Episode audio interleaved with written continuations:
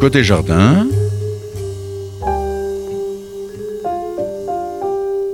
Une émission proposée et animée par Jacques Benamou.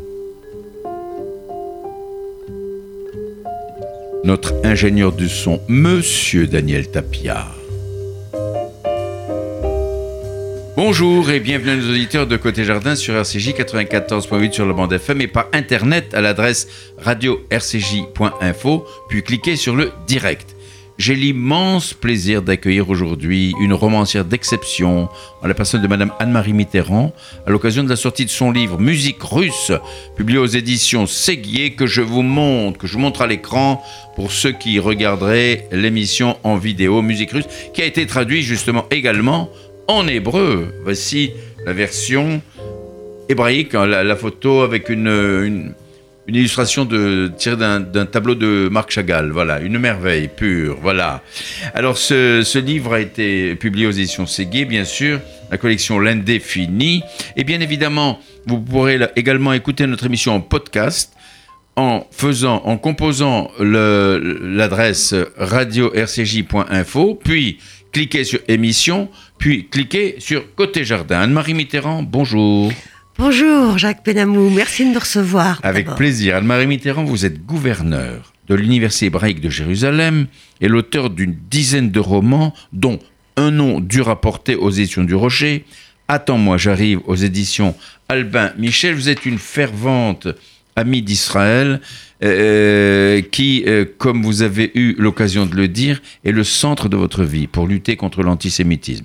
Vous présentez un peu comme autodidacte, être inné chez vous, vous avez un magnifique talent de plume, et votre dernier roman en musique russe en est le témoignage éclatant. Je vous avoue que je l'ai lu presque d'une seule traite, car l'histoire que vous racontez est une histoire exceptionnelle. Je ne résiste pas au plaisir de lire la quatrième de couverture de votre livre, donc je dis qui est euh, traduit en hébreu, Paris, début des années 70. Nous faisons la connaissance d'une famille de la haute bourgeoisie où Mathilde, la cadette, cherche à tromper son ennui. Ainsi promène-t-elle son spleen dans les fameux rallyes, fait l'école buissonnière, couche avec son cousin France en attendant l'événement qui devait tout changer, le bal de ses 18 ans. Quelle déception. Au lendemain de la fête, la vie reprend son cours entre les immeubles haussmanniens, routinière et absurde. Mathilde voudrait ne plus avoir à vivre. Elle tombe dans l'anorexie. Mais dans un certain milieu, on ne met pas fin à ses jours. On est d'abord soigné dans une clinique ruineuse, puis on se marie. Mathilde n'a guère de prétendants. Eh bien, en guise d'époux, sa mère va lui trouver un veuf russe de 20 ans son aîné, seul rescapé d'une famille juive déportée sous l'occupation. L'homme désargenté, violent, a des fréquentations louches, mais aussi une énergie tonitruante qui fascine Mathilde au son des airs slaves qu'il joue si bien, la vie pourrait-elle recommencer? Eh bien, euh, Anne-Marie Mitterrand réalise une galerie de portraits de personnages qui, savoureux ou détestables, sont à la fois littéraires et vrais.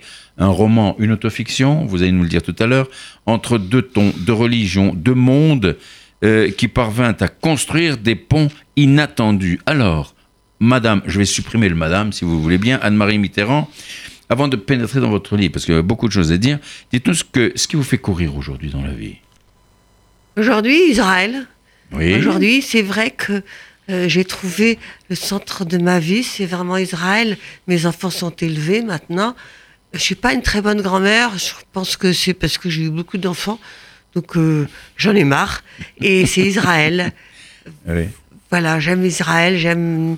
Je voudrais faire n'importe quoi pour Israël. Ah oui, c'est vrai. Alors, quel est, votre quel est votre parcours? Alors, mon parcours, en fait. Aussi euh, loin que vous puissiez remonter dans votre mémoire. Dites-moi un peu. En fait, euh, quand, quand, j'étais enfant, j'allais pas à l'école parce que j'étais un peu difficile.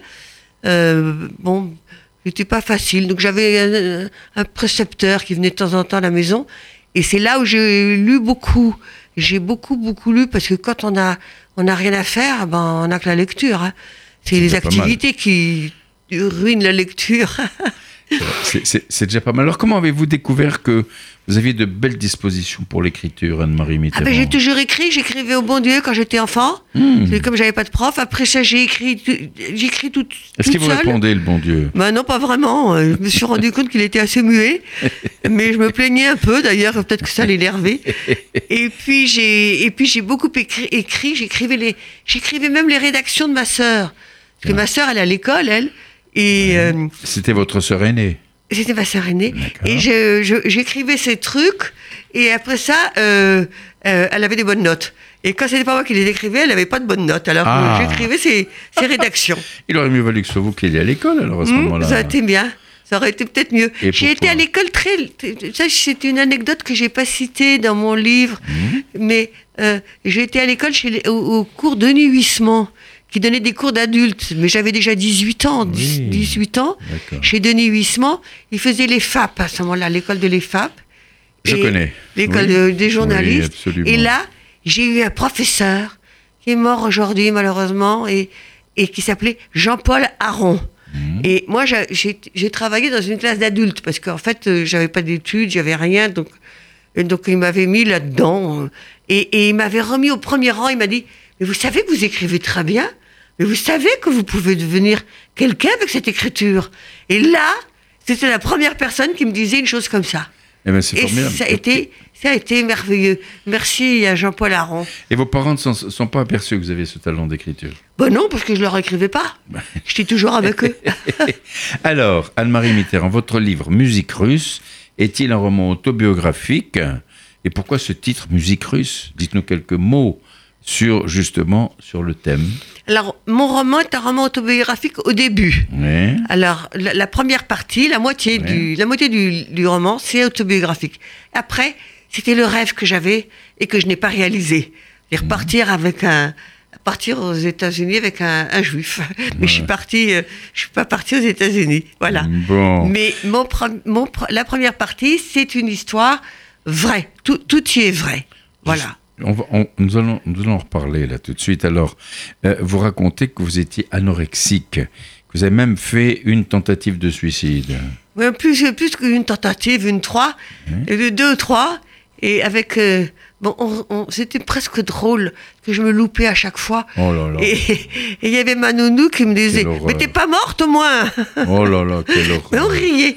En fait, il faut, il faut rire de la vie. Oui. Et, on peut rire de beaucoup de choses. Mais, quand on veut mettre fin à ces jours, on n'a pas tellement envie de rire de la vie. Hein, mais si si je me disais que je serais mieux là-haut, je voulais pas prendre le train, quoi. je voulais pas comme tous ces fous qui courent partout, là, qui vont nulle part. Euh, non, je serais, voilà, euh, au revoir et merci. Eh bien, euh, cette tentative, cette anorexie, n'était-elle pas euh, due après l'échec de ce fameux bal où vous n'avez pas trouvé de mari oui. Parce que vous attendiez vraiment. Ah ben, on croyait que le bal, on, les jeunes filles de bonne famille française, on était élevées là-dedans. Le bal de tes 18 ans, le, le bal. Rallye. Oh là là, il y avait les rallyes avant. Attendez, c'était comment, comment, comment, on commençait à 14 ans. Hein. Comment ça se passe les rallyes Il y avait les rallyes, euh, à ce moment-là, il y avait des rallyes avec un professeur qui vous apprenait à danser. Euh, moi, je danse bien naturellement parce que euh, je, viens de. Ma grand-mère est née au Venezuela, elle était danseuse là-bas, ah donc euh, ça m'est resté un peu. Mais, mais vraiment, c'était le bal, c'était vraiment la consécration de la jeune fille. On attendait ce bal, on en parlait tous les jours. Mais c'était réservé à une certaine, une certaine ah, classe de la société. Ah oui, oui, oui c'était réservé à la, à la, bourgeoisie, mais, mais plus elle est, là, mon père, il avait fait faire le bal chez un copain. Euh, à Ambleville, j'ai encore des photos. On avait pris le château, euh, on avait rénové le parking. Enfin, vous nombreux, un grand bal. Ah ben il y avait euh, il y avait 600 personnes. Hein. Quand même. Et quatre orchestres et tout ça. 300 jeunes filles, 300 jeunes gens. Ah oui, plus les parents. Ah, parce que les parents venaient pour se eh ben, évidemment. Ils venaient pour les parents étaient bien là, pensez-vous Ah, c'est pas les boules qui se terminent euh, dans la rue, hein Non. Vrai. Ben non, mais il fallait quand même faire très attention. Et puis alors, vous voilà marié avec un monsieur beaucoup plus âgé que vous. Alors, comment cela s'est-il passé? Alors après, bon, cette, cette fameuse anorexie, J'étais malade, de suicide, vous avez été malade. Alors, qu'est-ce qui s'est passé Et après, euh, ma mère... vous marié. Vous avez quel âge alors, quand vous êtes marié J'avais 20 ans. 20 ans. Oui, mais je suis tombée malade à 18 ans. Oui. Et euh, ça a été très rapide. En fait, j'ai fait six mois, j'ai fait dans un hôpital, donc je me suis enfuie à Garches. Je me suis, on m'avait mis chez les fous. À l'époque, l'anorexie, c'était pas tellement bien vu. Hein. bien sûr, on, vous mettait chez les fous très vite. Toujours, c'est toujours très mal vu, l'anorexie. Oui, mais on en parle moins maintenant. Probablement. Et alors, comment ça s'est passé On vous trouve marié et, et, tout d'un coup, j'ai, ma, mère s'est dit la seule manière. Donc après ça, on m'a remis en Suisse. dans une clinique. Et un jour, ma mère m'a dit euh, Voilà, lève-toi, dépêche-toi, j'ai trouvé. euh, voilà. Et J'ai rencontré un monsieur. C'est votre mère qui a choisi. Et c'est ma mère quoi. qui a choisi le mari, je le connaissais pas. J'ai cru que c'était un, un copain à elle, moi je ne connaissais pas. Mmh. Elle me disait, j'arrivais plus à respirer ni rien, on était à Grand-sur-Cière. Ce que je le dis dans mon livre, il n'y a pas de cachotterie. hein. Bien Et, sûr. et, et, et- moi, j'arrivais pas à l'altitude à respirer bien. Elle me dit, mais arrête de respirer comme ça, il va jamais vouloir t'épouser. Mais elle pensait peut-être que ce mariage peut vous sauver. Ben, le mariage. euh, Vous me- sauvez de le- l'anorexie, vous Mais sauvez la vie tout court, non? Il, avait, il était veuf, ré- récent veuf, il avait été déjà marié trois, quatre fois. Waouh Il était veuf. Grand consommateur il avait des enfants et, et, et- et il fallait s'en occuper. Bon, et ben, ça m'a remis d'aplomb, hein. Dès que j'ai été mariée, d'abord, le mariage s'est passé très mal. C'était. On va, vous allez me raconter, mais d'abord, je voulais que vous me parliez de votre mère. Parce qu'une mère qui impose un mari à sa fille, bon, qui est- elle s'appelait Maria Consolata, vous dites qu'elle était vénézuélienne. Alors, comment elle était, votre mère? Parlez-nous-en. Oh, elle avait un caractère de cochon et puis elle était géniale. Parce que d'un autre côté, je pense que les gens qui ont vécu dans la pauvreté, dans la grande pauvreté, euh, elle, elle avait vraiment vécu dans la pauvreté et puis Au Venezuela. au Venezuela. Et puis après, elle était arrivée en France avec son père qui était français, lui, qui était et, et elle avait été refusée par sa famille, la famille de son père. Elle avait été, on voyait pas des, des rastaquaires là, des métèques. Qu'est-ce que c'est que ces gens-là D'où ils nous ramènent ces filles D'où elles sortent Et elle, elle avait été refusée. On la recevait pas dans la famille de son propre père. Et Donc que- elle, elle avait l'habitude de se battre. hein. Elle était costaud. Ah oui, elle était dynamique. Et, et- et qu'est-ce que ça vous fait, là, ce qui se passe au Venezuela en ce moment là? Ah, c'est horrible. Je voudrais y aller une fois. J'ai jamais été au Mais- Venezuela depuis pas le que je- moment, hein, depuis que je suis née, c'est toujours en guerre. Mais voilà. Et je voudrais y aller. Et je trouve qu'ils me, que, me ressemblent ces gens-là. Je sais pas. Je me fais, ça me fait drôle. Je me sens, je me sens vénézuélienne du, du fin fond. J'ai les gestes, j'ai la vie, j'ai la, j'ai la force. J'ai, l'énergie comme les Vénézuéliens là. Ah je oui. crois. Je Mais crois que ça savez- vient de là. Mais ceux qui peuvent pas manger là-bas, qui peuvent pas vivre, qui peuvent Et pas se C'est très soigner. très, c'est horrible Je ce sais pas s'ils ont beaucoup d'énergie, en tout cas, le peuple. En hein. ce moment, je crois qu'ils en ont moins. Mais une- je pense quand même qu'il y a comme tout un modèle euh, vénézuélien dont j'ai pris. Elle avait quand même une maman, elle aurait déplacé les montagnes. hein. Elle Et était pour- géniale. Elle aurait Oh. déplacé les montagnes, c'est pour ça qu'elle vous a trouvé un mari. Alors, Elle m'a trouvé un mari qui voulait pas de moi. alors vous justement, vous écrivez qu'il était malhonnête, escroc, menteur, voleur, et qu'il avait tous les défauts en plus de celui d'être juif. Est-ce que vous étiez obligé de Ah, l'épouser c'était pas un défaut juif pour nous. Ah oui, alors. Mes justement. parents se sont bien comportés pendant la guerre. Euh, et mon père faisait passer les douanes à ses copains à Mhm. la douane avec son, sa belle voiture. Il avait une hispano et il passait la, la douane euh, suisse là pour Mhm. euh, sauver ses potes. Qui... Donc non, mes parents sont bien comportés. Et ma mère, j'ai une la fille de ma mère s'appelle euh, Dominique Lagani, euh, qui, qui, qui- qui est la fille de ma mère, quoi, qui, est- qui est ma sœur. Elle est toujours vivante aujourd'hui. Elle n'était pas cachée, elle était cachée chez maman. Elle était voilà. Donc c'est Et, et alors, est-ce que vous étiez obligé d'épouser ce monsieur? Pas du tout obligé, Bon, mais euh, c'était la seule manière de m'en sortir. Ceci dit, elle a bien organisé les choses, maman. hein. Alors, le jour où je- où j'allais euh, me marier à, à Cran-sur-Cière, dans cette mairie sinistre, tout était très triste. Il n'y avait personne, il y avait juste la famille proche. Et j'ai dit à mon père, dis non, papa, je vais pas me marier avec ce gars que je connais pas, là. Vous l'aviez jamais vu avant? Parce que si je l'avais vu, mais 15 jours, quoi. Vous l'avez aperçu, quoi. Je connais pas, il était avec papa et maman, il avait plus l'âge de ma mère que de moi. Bon, alors, bon, il m'a dit, et mon père a eu cette phrase merveilleuse que j'écris dans mon livre, les petites, le mariage, c'est une pilule à avaler. Ah bon, On finit par y arriver. ben ça, écoutez, Bon, ça commençait bien ma vie de jeune, de jeune femme. ben ça, c'est un, c'est un exemple extraordinaire de dégoût, hein, on va dire. hein. Alors, euh, et il se comportait comment avec vous, alors, justement, ce, ce, ce ben, mari, ce nouveau était- mari ah, ça a euh, commencé la première, la première soirée. Quand je suis partie, donc, euh, je- la première soirée, il, il- il croyait que. Il m'a il m'a demandé de porter mon sac et puis de regarder dans mon sac. Oui. Et il a cherché de l'argent. Et là, euh, mais il a hurlé, moitié en russe, moitié en anglais. Where is the money? Where is the money? En Où est l'argent? Où est l'argent? Où est l'argent? Mais moi, j'avais pas d'argent. Mais quel argent? D'abord, les, pères, les pères comme mon père, qui était né en 1911, euh, 1911, oui, euh, donnaient pas d'argent aux femmes. Hein. Les femmes n'avaient pas d'argent sur elles, ah portaient pas d'argent. J'avais 100 francs suisses et puis c'est tout, quoi.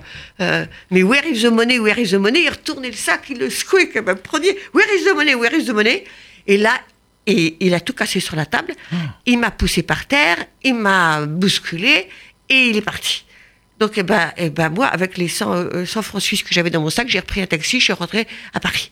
Carrément, carrément. Oui. Et quelle était la réaction de votre mère et de votre père eh ben, Quand ils m'ont vu à Paris, ils m'ont dit mais, vous êtes mariés, vous devez retourner vers votre mari. C'était le soir, le, soir des noces. C'était le lendemain. En fait, je suis arrivée là. C'était le soir des noces. Oui. Je suis partie le soir, donc il devait être euh, euh, de Grand-sur-Sierre. J'ai descendu à Lausanne, j'ai attendu la salle d'attente, j'ai pris mon train et je suis rentrée à la maison. Et alors? Et mon père et ma mère, et, ma, ma, nounou m'a dit Ah, oh, ben écoute, ma petite Anne, t'es pas faite pour le mariage, t'es comme moi. Mais, et mon père et ma mère m'ont remis avec le, le, monsieur. Euh, non, il, il, habitait Paris en fait. On ah euh, donc on s'est remis à Paris avec les trois enfants. Et là, les euh, trois enfants. Alors lesquels enfants Il avait trois enfants. Il avait deux enfants de sa femme qui étaient morts. Ses enfants à lui. non. Pour l'instant. Il avait deux enfants à lui. Oui. Et puis il avait son petit garçon dont je parle aussi, qui était marié avec une, avec une dame qui habitait Paris, dont je préfère pas parler aujourd'hui parce qu'elle est toujours vivante. Mhm, mhm. Et je m'entends très bien avec euh, ce petit garçon, aujourd'hui, qui est devenu un grand garçon. Hein. Ouais, ouais. Alors, euh, euh, on dit que, vous, vous dites dans, dans votre livre que ce comportement, c'était le fait qu'il avait été caché pendant la guerre. Oui, je pense que pendant trois ans, j'ai vécu l'occupation et j'ai vécu la guerre.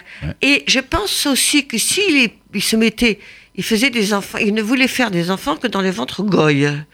Hmm. Et en fait, il détestait les, les, les, non-juifs. En fait, il les détestait. Et tout le temps, il piquait des crises de nerfs contre Pétain. Il prenait une fausse carabine. je les tuerai tous, je les aurai tous, les Et il criait, il tempêtait, il me tapait dessus. Et c'était normal. Après ça, il buvait de la vodka, il tombait, et, et, et ça n'allait pas. Et alors à ce moment-là, je prenais le violon qu'il avait toujours joué merveilleusement bien.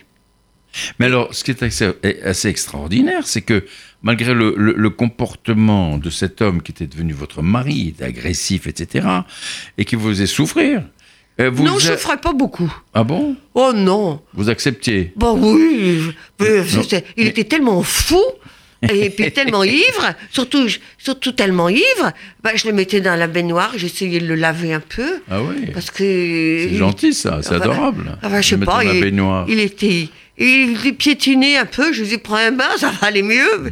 Et puis, je, lui lavais les cheveux, je sais pas. Mais, mais, alors, justement, malgré ce comportement, vous êtes devenu philosémite. Quand même curieux. Ah oui, parce que tout était notre... Tout est, son comportement, c'était notre faute. C'était la faute des Français. On a laissé dire, on a laissé faire, on n'a rien dit, on n'a rien fait. On a laissé ses enfants se perdre. Quand il est rentré au, au, Lutetia, il répétait tout, il racontait toujours la même histoire, qu'il cherchait, qu'il avait les photos, qu'il essayait de chercher ses parents, sa sœur, son frère. Trouvait personne, il, avait peur. Et il racontait. Moi, j'ai encore le bruit du tampon dans, à la mairie du, il habitait le canal de l'Ourcq, là. dans le 18e. Et, j'ai la, j'ai le bruit du tampon, vous voyez, ça me fait encore maintenant, ça me fait battre le cœur. Juif Et il tapait le, le, tampon. Et le petit avait 8 ans, mon mari, il avait 8 ans, et il a dit à sa mère, il a tiré la veste de sa mère, il lui a dit N'y va pas, n'y va pas. Et je pense d'ailleurs que d'après lui, euh, le, le, guichetier, là, le maître de l'employeur, lui a dit Vous voulez vraiment? Et elle, elle a dit C'est la loi. Et voilà, elle respectait. Et par la loi à cause de la loi, on a torturé cet homme qui était pas torturé. Il n'a pas été, c'est pas vrai, il n'a pas été torturé. Il a été torturé moralement. Bien sûr. Mais euh, il n'a pas été à Auschwitz. Il n'a pas fait, le pire. Mais il a vécu ça très mal. Il s'en est pas remis. Et moi, je me sentais coupable et responsable. Mais oui, mais vous n'étiez pas bien. Ça fait rien. J'étais pas né. Dites pas cette phrase. On est, on est, on, on, on reçoit l'Arc de Triomphe, la Tour Eiffel et tout ça, on reçoit, on a un héritage. En tant que Français, on a un héritage. Mm. L'héritage était ça, c'est que la France, la population française, dans son ensemble, n'a rien dit, n'a rien fait. Oui. Anne-Marie Mitterrand, oui, je vous comprends, je vous comprends tout à fait. Alors, quelles étaient vos relations avec votre père? Euh, Partageait-il la volonté de votre mère de vous faire épouser ce garçon-là pas vraiment. comment ils l'ont connu? Il, le connaissait parce que c'était. Euh, il avait sa dernière femme euh, était la nièce de ma, de ma marraine, d'une mhm. histoire de famille mhm. presque. Ils, ils, se connaissaient bien comme ça, puis elle avait trouvé ce monsieur qui était juste tout neuf, tout, tout, tout, tout neuf, euh, frais, euh, veuf, tout, un, veuf tout frais. Oui, voilà, Donc, ils sont, ils sont fragiles, ces hommes-là. Donc, bon, voilà. On a trouvé un homme. Personne, j'avais plus beaucoup d'hommes pour faire la cour parce que à 27 kilos, vous, euh, vous, 27 kilos. 27 kilos, il n'y avait plus, plus, avait plus beaucoup de succès. Hein. Et lui, il pesait combien? Il pesait une centaine, oui, c'est une bonne centaine. Et il n'aimait pas les maigres en plus de tout. Eh bien, écoutez, en, tout cas, si on, en revient, vous vouliez avoir, vous, des enfants, bien sûr. Moi, je voulais euh, des enfants. Et lui, pas. Il ne voulait pas avoir d'enfants. Et, vous en avez eu quand même deux. Ben, il ne voulait pas surtout coucher avec moi. Ah ouais. Ça, vraiment, ça, il aimait pas ça. ça 27 kilos. Il m'avait dit que j'avais les coups de pointu, qu'il avait peur de se piquer. Euh, non, ça, ça, il voulait pas. Et finalement, j'y suis arrivée. Euh, comment ça s'est fait? C'était horrible. C'était euh, la découverte de la sexualité comme ça. Je ne découvrais pas des gens, parce que, pas vraiment, mais je découvrais quand même un peu. Là, c'était dur. Hein. C'était pas des bons souvenirs. Et j'en ai quand même fait deux. Hein. Vous avez deux enfants. deux enfants. Quand vous lui avez annoncé que vous étiez enceinte, il a réagi comment, cet homme-là? Il s'est tiré. Ah, il est parti ah bah, Il est parti en vacances. Carrément, carrément. carrément. Il est parti en vacances, il est parti, il est revenu quand même. Non, il est revenu, il partait, il revenait. Mais il avait vraiment peur de rester là où il était, puis il était poursuivi par les huissiers. Alors, il était... Pourquoi les huissiers? Ah, bah, Je ne sais pas ce qu'il avait fait comme bêtise, mais il avait dû en faire pas mal, parce qu'il y avait pas mal d'huissiers. Et en fait, il n'y avait pas de communication entre vous, entre le mari et la femme, oh, dans non. ce couple. On ne se parlait pas. Aucune, bien sûr. Aucune. Rien. Curieux quand même. Bah, j'étais euh, il ne pouvait pas me blairer, je crois, le pauvre homme.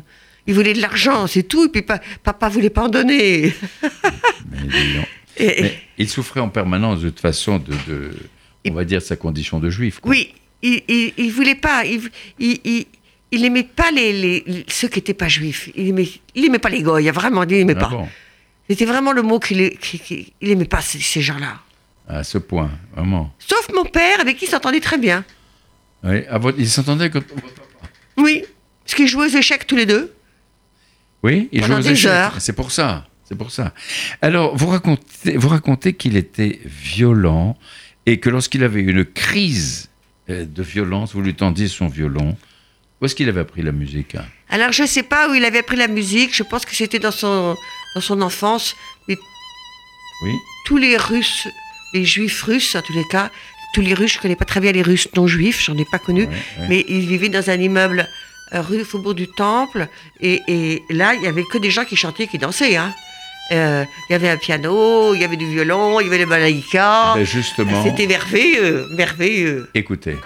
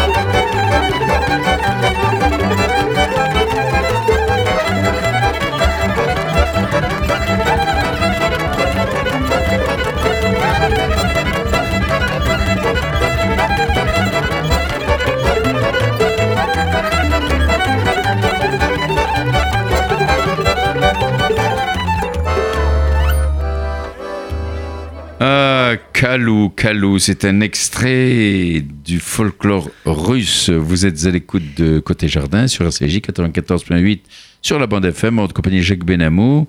J'ai l'immense plaisir d'accueillir aujourd'hui Madame Anne-Marie Mitterrand à l'occasion de la publication de son magnifique livre Musique russe que je vous recommande vivement de lire parce que c'est passionnant d'avoir des émotions, euh, des crises de fou rire, euh, beaucoup, beaucoup de, sentiments que vous verrez. Alors donc, euh, Anne-Marie Mitterrand, vous disiez que votre mari était très violent. Très, très violent. Et que quand il était violent, pour le calmer, vous lui apportiez son violon. Je lui ai amené son violon et ça, ça a calmé. Je lui disais, joue pour moi.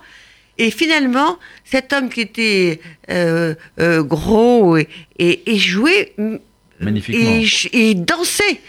Et il dansait. Alors là, on n'a pas entendu, mais il y avait des, musiques de Kazachok extraordinaires. Mhm. Et il dansait, il enlevait les jambes, il levait les jambes en l'air, et il dansait, il était souple. Il dansait, c'était, ça venait vraiment de loin, ça venait des gènes. Hein. Ah, ben, probablement. Ah, c'est formidable. Absolument, absolument. Ah, ça, c'était bien. En tout cas, la musique euh, apportait la paix, la, la, la réconciliation, la paix. C'était impeccable. Et puis finalement, et ça durait longtemps, non, vos réconciliations euh, bah, on n'était pas très copains, mais, mais finalement, j'étais la seule personne sur laquelle il pouvait il disait la vérité. Ben Parce qu'autrement, il disait jamais la vérité. Ben Le pauvre, il disait jamais qu'il était juif. Je suis catholique, apostolique et romain, c'est pas commode d'assumer ça. Ah, il disait ça comme ça Ah, tout le temps. À tout le monde, oui. Euh, alors, les gens, les gens voulaient l'acculer à dire la vérité, donc on lui disait euh, Vous aimez les youpins, vous? Ah, ben non, mais je les connais pas, ces gens-là, j'ai jamais vu. Alors. Je suis catholique, apostolique et romain. Mais c'est très dur. C'était pour se cacher. Avec moi, c'était l'enfant caché qui revenait. En fait, il n'était pas revenu de son enfance. c'est pour ça que je connais si bien le problème. Et, c'est vrai que c'était un type formidable. Euh, et, que il, a, il, enfin, il avait des vaches à traire, ça ne l'amusait pas. Et c'était un, grand monsieur quand même. Il jouait, il jouait divinement bien la musique. Hein. Oui, ben oui, justement. Alors, euh, comment votre mariage s'est-il achevé? Terminé comment ce mariage Dans le sang, évidemment. vous avez eu les deux enfants. J'ai eu les deux enfants, et puis, euh, et puis il a disparu.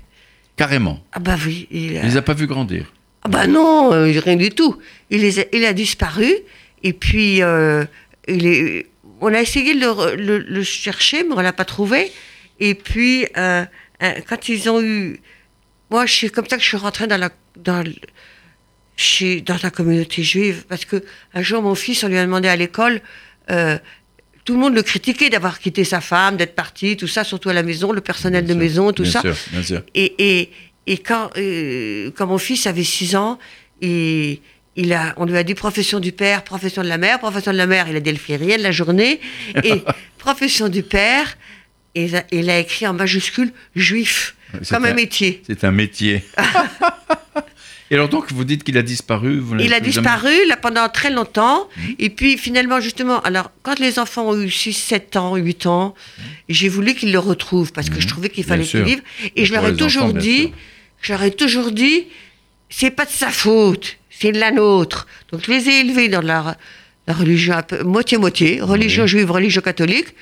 On dit qu'il n'y a pas de porc à la maison, hein, bon. Euh, on a, mais j'ai essayé de les élever dans le respect de leurs ancêtres qui étaient morts dans les camps de concentration. Ah bah bien sûr, je les ai élevés dans le respect, je les ai fait. Et finalement, j'aurais dit, si votre père était ce qu'il était, c'est à cause des Français. Voilà, c'est à cause de nous. Donc ça s'est bien passé, ils sont parfaits aujourd'hui, moitié juifs, moitié catho, et tout va bien. C'est formidable, c'est tout à votre honneur tout ça, Anne-Marie Mitterrand. Alors, euh, euh, et puis votre rencontre maintenant, vous appelez Mitterrand, ah, vous avez rencontré Monsieur Olivier Mitterrand, bien sûr, après, bien sûr. À quel moment l'avez-vous rencontré? Ah, je l'ai rencontré quand, les, quand la petite fille, quand j'étais enceinte de ma petite fille. Ah bon? Donc euh, j'étais, et je lui ai dit, je lui ai dit quand je l'ai rencontré théâtre, et puis je veux dire que ma, que euh, bon, il fallait que je, mes parents voulaient que je rencontre quelqu'un d'autre parce que le mec était parti. Bah, bien sûr, puis, euh, puis bon, euh, il avait tapé ma mère, alors il fallait. Ah bon, il avait battu? Il avait battu ma mère. Ma mère était énervante. Hein. Oh oui, mais enfin, il n'y a pas. C'est pas une raison pour la battre. Alors, mon, père, qui bat la alors mon père a dit bon, ben écoutez, non, je pense que je pense qu'on peut battre sa femme, c'est une chose possible, mais battre sa belle-mère, non, ça, c'est pas possible. Mais même battre sa femme, c'est absolument pas lui, inadmissible. Ça ne dérangeait pas tellement de battre sa femme. Enfin, mon mari n'a pas battu sa, mon père n'a jamais battu sa femme. Mais bon, et du coup, et, du coup, mon père voulait qu'on divorce. Mais pour divorcer, le mec avait disparu. Eh ben bien sûr, Donc c'est pas commode. Bien sûr, bien sûr. En tout cas, les choses sont faites ainsi. Et, donc, euh, euh, votre mari était le neveu du président de la République, de François Mitterrand. J'ai un neveu président de la République. Quelles eh ben, étaient vos relations avec François Mitterrand? Très bonnes. Oui. Très très bonnes. Alors, moi j'ai rencontré François Mitterrand donc avant son élection. Et quand on nous a présenté pour les fiançailles, enfin, je me suis très euh, vite remariée avec Olivier. Finalement, on, mhm. se fait qu'un mariage civil. On y est arrivé, le mec avait disparu, on y est arrivé. Et on s'est remarié, j'étais présente à François Mitterrand, je ne connaissais pas. Mmh. Euh, mes parents n'étaient pas contents, mais euh, les Mitterrand non plus. Hein. Personne n'était content. Hein. Et pourquoi? Parce que euh, la bourgeoisie et le socialisme, ça, ça, ça marchait pas tellement bien ensemble. Hein. Ça n'allait pas. Non, ça, personne n'était content. Le mariage aussi n'était pas très gai. Bon. Et quand j'ai rencontré mon mari, j'étais enceinte de, de ma fille. Et mon, mais, mon premier mari avait disparu. J'ai rencontré Olivier et je lui ai dit, et j'ai eu le coup de foudre. J'ai eu le coup de foudre pour lui. Et je lui ai dit, écoutez, attendez-moi, j'accouche et j'arrive. il l'ai rencontré et, et vous a attendu. il m'a attendu. Et, j'ai accouché, j'ai tout de suite on s'est mis en ménage euh, dès que la petite avait 3-4 mois. Ça dure depuis combien de temps alors? Oh, ça fait 40 ans. C'est beau, dis donc. Oh, c'est long. Hein. Et ça se voit 38. Mais enfin, 38, il est charmant. 39 ans, je crois. 38 ans. Ah bah, il est, il est ça fait très longtemps. Mari. Il est délicieux, votre mari. Il est gentil comme tout. Oui, il a été merveilleux. Il a été merveilleux d'accepter ce que je suis. Il a accepté mon engagement à l'Université de Jérusalem. Il a, il a accepté d'adopter mes enfants. Et il a accepté d'appeler son fils Moïse. Ah. Alors là, euh, bravo. Ah. Votre fils s'appelle Moïse, le fils de M. Mitterrand. Le fils de M. Mitterrand s'appelle ah Moïse. Ah oui. là, je peux vous dire que M. Euh, François Mitterrand s'est déplacé jusqu'à la clinique. Ah bon, et qu'est-ce qu'il vous a dit? Il m'a dit, mais mon enfant, vous ne pouvez pas faire un truc pareil, c'est pas possible. Et pourquoi? Ça n'existe. Moïse Mitterrand, mais ça va pas, oui. Mais pourquoi pas? Mais mon petit, vous ne pouvez pas. C'est pas possible. Ah, je dis, mais pourquoi c'est très joli? Mais, si, vous préférez Abraham, euh, bon. Ah, ben, mais pourquoi? Bah, Parce que ça, ça fait, avec les deux autres qui sont juifs, euh, comme ça, ça fait le même pot avec les, tout le monde. Le melting pot, C'est bien. Et finalement, ben voilà, je l'ai appelé Moïse. Alors, Anne-Marie bon. Euh, Anne-Marie Mitterrand, alors vous êtes vraiment très drôle. Qu'est-ce qui vous a poussé à soutenir inconditionnellement le peuple juif à Israël Dites-moi un peu. Ah bah c'est moi, c'est la souffrance de mon mari. C'est voir cet homme détruit, cet homme qui pesait 100 kilos, détruit, alors qu'il n'avait pas à l'être, lui, il n'avait pas été en concentration. C'est juste détruit moralement. Moralement, c'est ça. Il pouvait pas se remettre de ce truc-là. On l'avait, on l'avait. Il, avait des bonnes études. Hein. Il avait, il est rentré, il était tout seul, il a fait des études. Il, il avait le, il était sorti premier de la conférence du stage. Euh, c'est ce qu'il racontait. Il avait une formation d'avocat. Il avait une formation d'avocat. Il avait, il avait passé, il fait Sciences Po, l'ENA. Enfin, je veux dire. Ah bon, carrément. À moins qu'il m'ait menti, parce qu'il mentait tout le temps, mais je crois mais oui, pas. Plus il hein. disait qu'il était catholique. Mais je crois pas. Il y a des gens, il y a des gens qui, qui le connaissent encore aujourd'hui, qui l'ont connu, des, des, des, des messieurs qui, qui, qui, sont vieux maintenant, parce qu'il leur est 86. Hein. 4, 85, je sais pas, il serait vieux aujourd'hui. Mais il est, il est quoi? Il est décédé. Il est mort. J'aurais pas écrit le livre tant qu'il était vivant. Et il est mort dans des conditions atroces aussi. Parce que c'était vraiment un pauvre juif errant. Il est parti à droite, à gauche. Et, finalement, il est mort, il n'avait même pas de papier. Il avait, même, il avait changé de nom, il avait rechangé de nom, il n'avait pas de papier. Et comment on l'a retrouvé alors? Comment vous On l'a retrouvé à la, à la, morgue de l'aéroport de Kennedy. À New York? À New York. Ah bon? Et c'est ma fille qui a été le reconnaître. Oui. Mais alors, c'était comment on a su que c'était votre mari? Mais je crois qu'il avait dans son, dans son truc le contrat de mariage par hasard avec cette dame euh, dans son sac. que j'étais, oui. Que, oui, oui, oui, oui, Il je crois que. Mais enfin bon, on, a prévenu la famille, il fallait rapatrier le corps, il voulait être rapatrié et il voulait être enterré. Et, et il voulait être enterré religieusement. Et tout le monde a refusé. Le rabbin et le curé, on l'a pas enterré religieusement. Ah oui. il, est inhumé aux États-Unis Non, on l'a ramené en France. Ah oui? Ouais. Ah oui, d'accord. Alors, euh, Anne-Marie, euh, vous ressentez vous-même une grande culpabilité vis-à-vis des Juifs? C'est quand même extraordinaire. Ah oui. Ah oui, je trouve c'est horrible. vous n'êtes pour rien du tout. Ce qu'on a fait. Vous n'avez oui, mais rien alors comment vous expliquez que ça continue aujourd'hui? Euh, Si on fait pas quelque chose, on n'y est pour rien. Chacun disait on n'y est pour rien. Tous les gens, les, ceux qui étaient pas nés disaient je suis pour rien, ceux qui étaient nés disaient pas moi. Jamais pour rien. J'aime vous l'entendre dire. Maintenant, on arrête. Mmh. On arrête ça. Oui, on arrête d'être raciste, que ce soit contre les, les, les, les uns ou les autres. on n'a pas le droit de, de, de, se juger quelqu'un d'après sa religion. Mmh, mmh, vous avez tout à fait raison. Euh, je pense que beaucoup, beaucoup, beaucoup de gens euh, partagent votre avis là. Oui, Alors, dites-moi, que signifie pour vous être juif justement? C'est quoi Ça c'est très difficile. Hein. Eh J'ai essayé de l'enseigner à mes enfants. Ah oui, mais enseignez quoi alors? Comment vous comment vous percevez la bah, chose? D'abord, euh, si vous travaillez beaucoup et si vous réfléchissez beaucoup, c'est déjà que vous êtes un peu juif. Parce que le travail et la réflexion... C'est pas un stéréotype ça des fois? Non, je trouve quand même que les juifs sont travailleurs. Ah oui, ils sont plus travailleurs. Mais ils ont des qualités à eux que, que tout le monde n'a pas, vous savez. Ils ont une force. Moi, j'ai six enfants sur les six. Les deux de pères juifs, ils sont différents des autres. Je peux vous le dire, ils sont rebondissants, ils sont courageux et ils sont travailleurs. Ils sont accrocheurs. Ils sont différents, je vous promets qu'on le voit. Vous le voyez, vous le constatez. Ah, je l'ai constaté pendant toute leur enfance. Bon, ils étaient un peu menteurs comme leur père, mais... Alors ça, je crois que beaucoup d'enfants le sont. Quand je crois qu'ils hein. sont pas mal menteurs, les enfants. Alors dites-moi un peu, là effectivement, vous dites la France a une responsabilité, etc.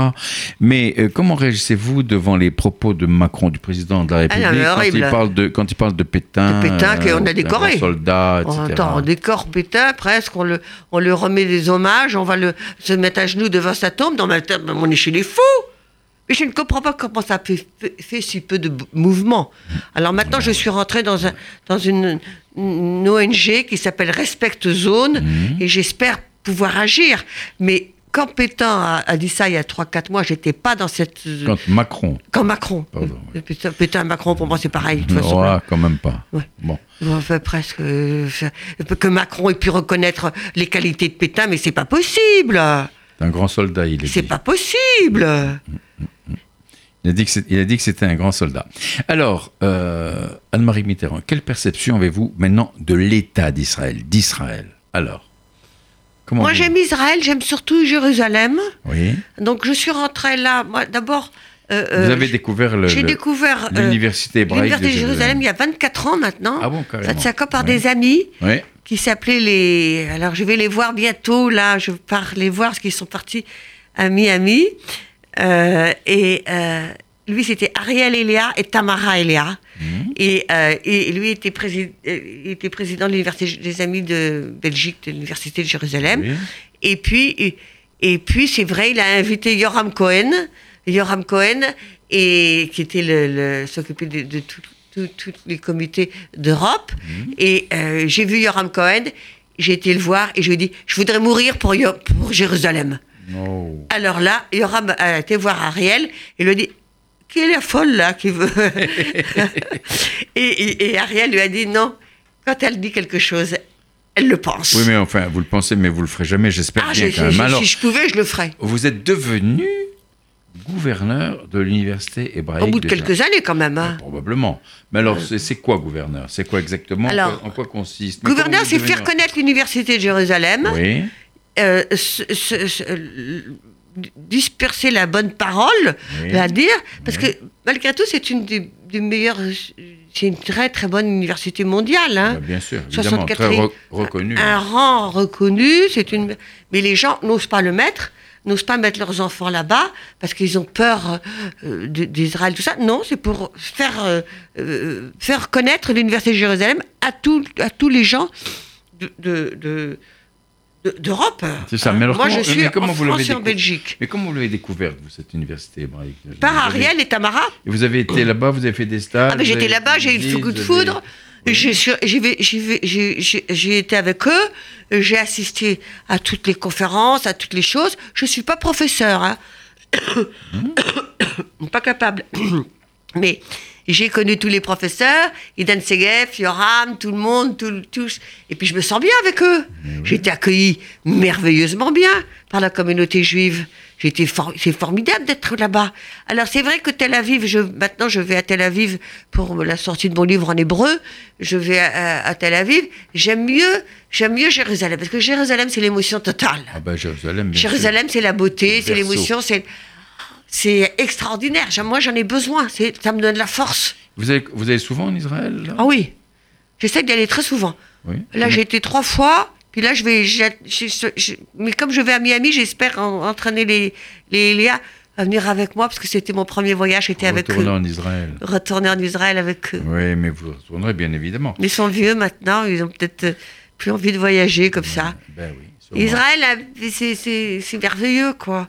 Et puis les gens sont si forts. On raconte, on, parle pas de ce qui se passe là-bas, ici en France, mais euh, c'est extraordinaire comme les gens résistent à l'hostilité. Ils sont formidables. Et ça, je veux bien vous croire. C'est formidable.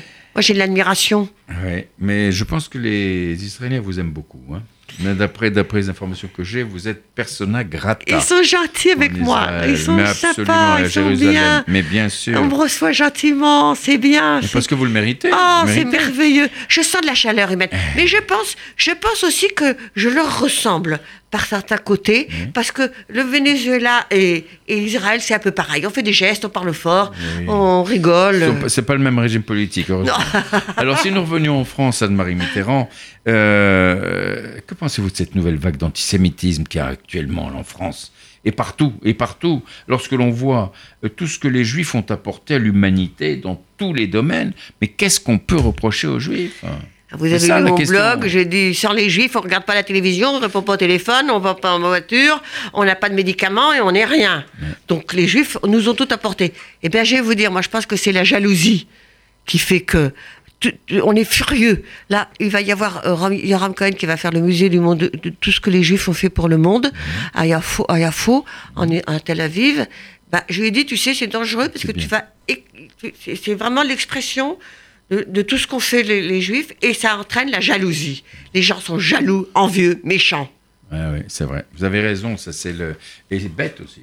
La bêtise. La bêtise, la bêtise humaine, c'est le seul truc qui vous. Alors, alors, vous savez que nous arrivons au terme de notre émission, malheureusement. Euh, Anne-Marie Mitterrand, qu'est-ce que vous avez sur le feu en ce moment? Dites-moi. Vous écrivez beaucoup, vous écrivez, je, me suis laissé dire que vous écrivez une pièce de théâtre. J'écris une pièce de théâtre, mais pour le moment, je travaille avec un Israélien d'ailleurs, qui doit, euh, euh, Jean-Michel Trib, qui ah doit revenir me voir. Jean-Michel Rib, c'est un Israélien. Trib. Ah, d'accord. Oui, c'est pas Rib. Jean-Louis. Ah oui, parce que Jean-Michel Michel Rib, c'est l'autre de, de Matignon, là. Ah non, non, Jean-Louis Trib. Oui, d'accord. et, et, et Jean-Louis Trib est merveilleux, adorable, mais il est en train de tourner en Ukraine, en Ukraine, et il a envie de faire, de tenir un rôle dans ma pièce de théâtre parce qu'on a bien rigolé. Ah, quel est le thème de cette pièce de théâtre? Maman, j'aurais pas ta vie. Ça n'a rien à voir avec les, avec, avec euh, euh, Israël. Et c'est euh, les femmes entre la femme de 30 ans et la femme de 60, il y a un monde. Il y a un monde qui s'est qui, s'est écroulé. Parce que les choses ont évolué tellement vite. Les choses ont tellement évolué vite. et les femmes sont tellement différentes de ce qu'elles étaient que les mecs, ils comprennent plus rien. Hein. L'homme, malgré tout, l'homme, c'est un, gentil, c'est un crétin, c'est une, merveille pour moi. J'adore les hommes. Moi, j'ai cinq garçons, évidemment. Je les adore, les hommes. Enfin, ils viennent chez moi regarder le foot quand ils sont mariés, là. Ils viennent chez moi regarder le foot parce qu'ils ont la pétoche de se faire engueuler, quoi. Non, mais attends. C'est bien. Anne-Marie Mitterrand, écoutez, alors, pouvez-vous encore, en ce début d'année, on est encore au début de l'année, et qu'est-ce que vous pouvez souhaiter aussi bien aux Français qu'aux Israéliens? Il faut arrêter, il faut se battre. Il faut lutter, il faut se battre pour que l'antisémitisme et, et, le racisme d'ailleurs, l'homophobie, tout le racisme envers tout le monde, ça, arrêtez. Mais c'est vrai que moi je défends la cause antisémite, c'est vrai, mais, mais, je, je, veux le faire. Et je, je, pense que je peux dire plus de choses qu'un vrai juif parce que j'ai pas peur. Ouais, je suis prête à mourir pour Israël. Hein. Écoutez, vivez au contraire très longtemps. Anne-Marie Mitterrand, voilà, je présente encore votre livre. Voilà, euh, musique russe d'Anne-Marie Mitterrand que j'ai eu l'immense plaisir d'accueillir aujourd'hui. Ce magnifique livre qui est traduit également en hébreu. Voyez, regardez La couverture est belle en hébreu. La hein. couverture est splendide. Voilà, je vous recommande de le lire. C'est parce que c'est vraiment, vous avez passé des moments absolument délicieux. Anne-Marie Mitterrand, merci. Merci, cher Jacques Benamou. J'étais très bien avec vous. Mais vous êtes adorable. J'espère que j'ai pas fait trop de gaffe. Hein. non, non, non, pas du tout, du tout. Absolument pas. Et merci à notre ingénieur du son, Daniel Tapia aussi. Voilà, je vous donne rendez-vous le mois prochain pour une nouvelle édition de Côté Jardin. Au revoir.